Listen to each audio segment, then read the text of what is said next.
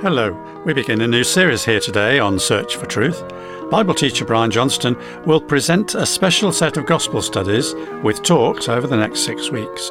So many thanks for tuning in. The Bible is God's message to us in every age of history. It's as relevant today as it was at any time since it began. God's message is so readily available today in print, by internet, audio, video, and other means, and while millions may appreciate it, many millions more ignore it or dismiss its message out of hand. In the Western world, we're largely far too self sufficient. No one needs to turn to God. But is that right thinking? Brian's called today's talk God's Thoughts Are Not Our Thoughts. So, tell us more, Brian. OK, John. In one way or another, we're all pretty good at keeping up appearances. There may be a strain in relationships within the family, but when visitors call, we're able to perform in such a way as to avoid that strain being detected.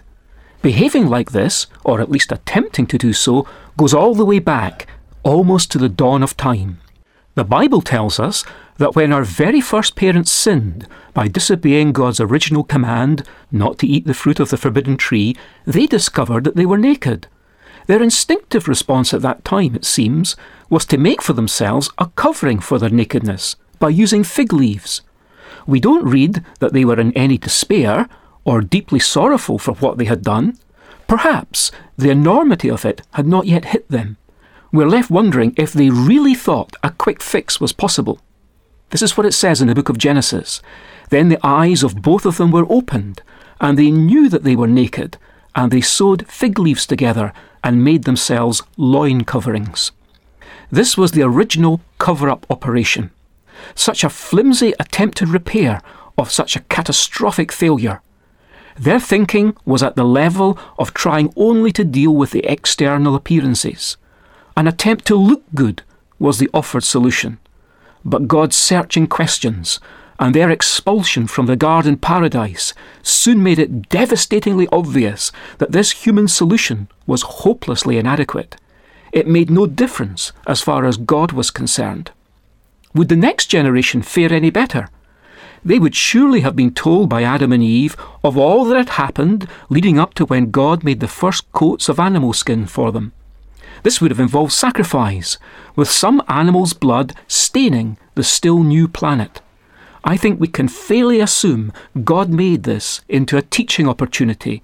He surely taught our first parents the great principle that would come to run throughout the whole Bible. And what is that? Some refer to it as the red thread. Hebrews 9 and verse 22 contains the words, All things are cleansed with blood, and without shedding of blood there is no forgiveness. This referred to the multitude of the various prescribed Old Testament blood sacrifices. And ultimately, it was the blood of Christ that all these Old Testament offerings were pointing forward to. With each of those sacrifices, there was a passing over of sins. But when Christ died on the cross, that was when the sins of each believer on him were finally put away. Many Old Testament rituals involve blood, with sometimes things being stained or sprinkled with blood, so as to become coloured red.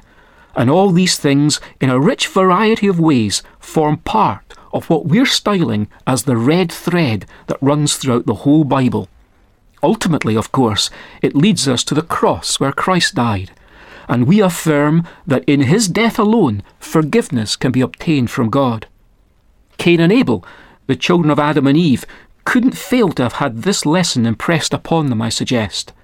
I think that's as good as confirmed by Hebrews chapter 11, in the place where Abel gets an honourable mention for his faith. It was his faith, you see, that led him to draw near to God in worship with a lamb that he'd taken from his own flocks. The Bible tells us, and it's found in Romans chapter 10, that faith invariably acts upon a word from the Lord. And in this case, I'm presuming that word came to Abel via his parents.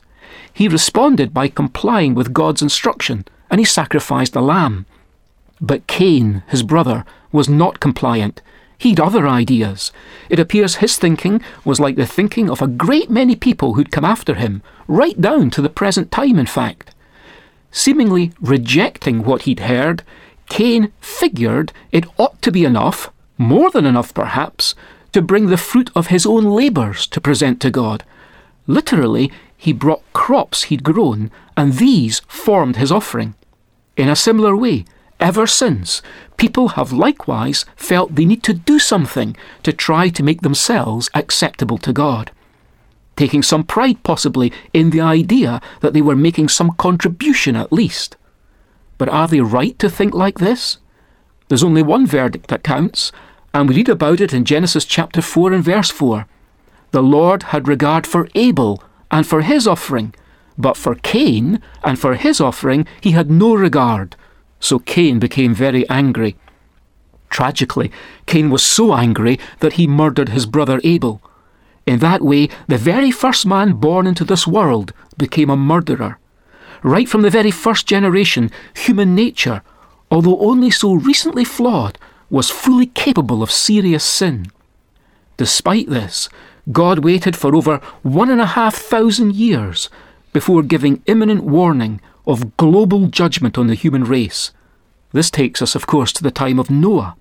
Once again, it would prove to be a case of God's thoughts not being our thoughts, in that the way of salvation God presented to the world then was ruled unacceptable. In fact, it was laughed out of court. The Apostle Peter summarizes it like this in the New Testament, 2 Peter 2 and verse 5.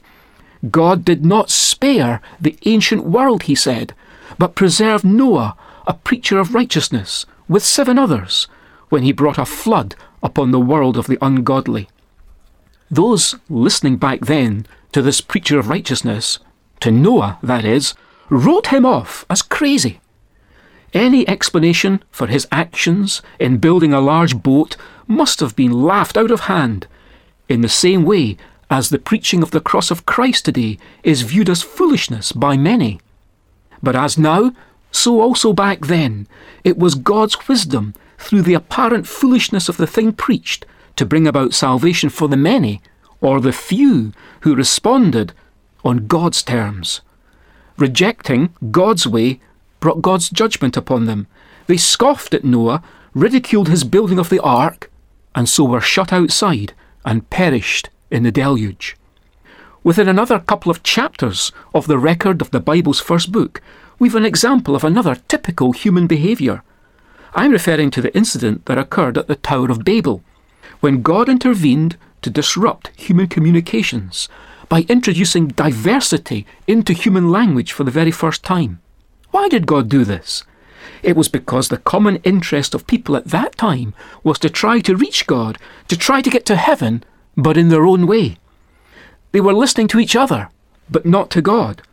That's similar to the goals of organised institutional religion at any time in human history. Once again, God showed the bankruptcy of this approach. Then, when we come to the Bible's second book, and into the third millennia of human history, God clarifies for all humanity the standard from which it had fallen. We know of this standard famously as the Ten Commandments. But the perversity of human nature would find it irresistible not to misuse even these God given commandments. God's purpose in giving them is clearly stated in the Bible. God intended the law to be like a thermometer or a mirror. A thermometer can confirm that a patient is unwell, and a mirror can confirm that our outward appearance needs attention. But the thermometer cannot make us well, nor can the mirror beautify us. God's law, together with the inward conviction that we violated its standard, similarly only proves that we stand in need of help, help which only God and not we ourselves can provide. Not too many pages further on, as Israel are journeying to the Promised Land, we come across another trap the Bible documents that humanity is capable of falling into. It's the trap of venerating relics and icons. We find it in Numbers chapter 21, where we read this Then the Lord said to Moses, Make a fiery serpent, and set it on a standard, and it shall come about that everyone who is bitten, when he looks at it, he will live.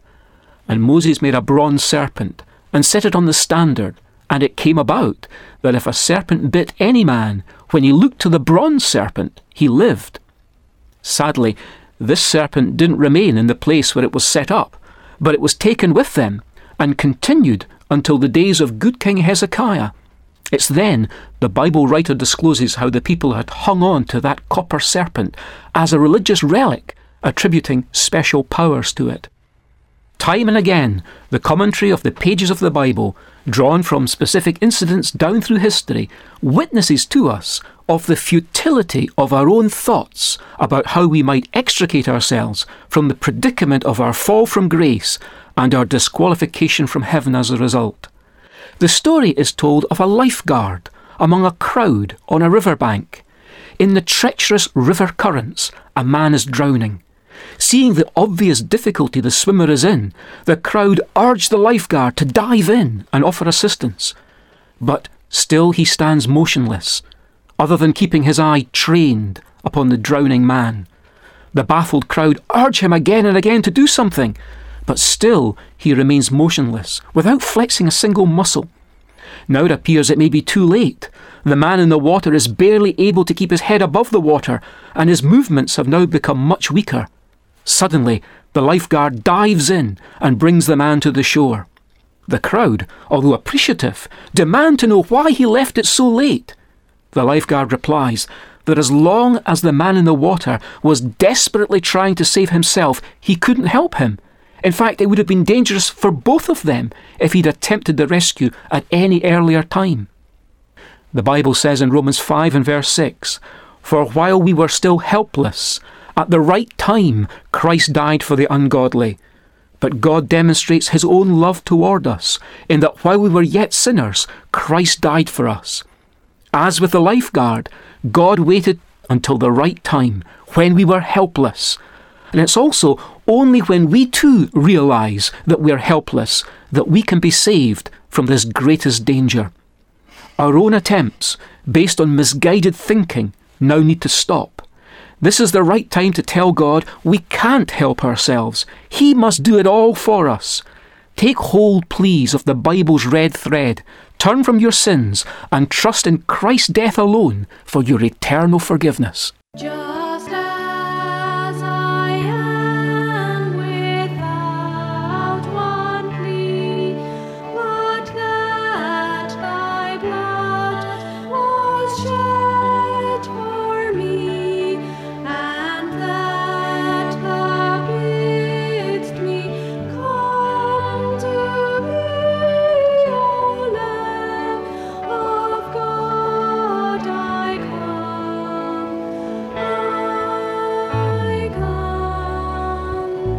Thanks, Brian, for giving us the wonderful gospel message, which is God's good news to the whole world. Now, if you have any comments or questions after listening today, do get in touch, and I'll be giving you the contact details shortly if you've pen and paper to hand. The six talks in this series, along with some more, are all available in booklet form by asking for the title Really Good News for Today, and you can do this by email or by post, and here's our address.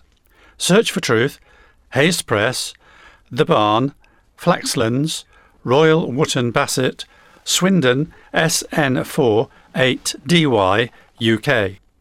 Our email address is sft at churchesofgod.info. Well, I'm sorry, but that's almost the end of our programme. But you can listen to the hymn again at the end if you wish, and it's been a pleasure to enjoy your company. And as always, I'd be delighted if you could join us again next week when Brian's talk is about the new life in Jesus. So, until then, it's very best wishes from our Bible teacher Brian, studio technician David, our singers, and me, John. So, bye for now, and may God richly bless you.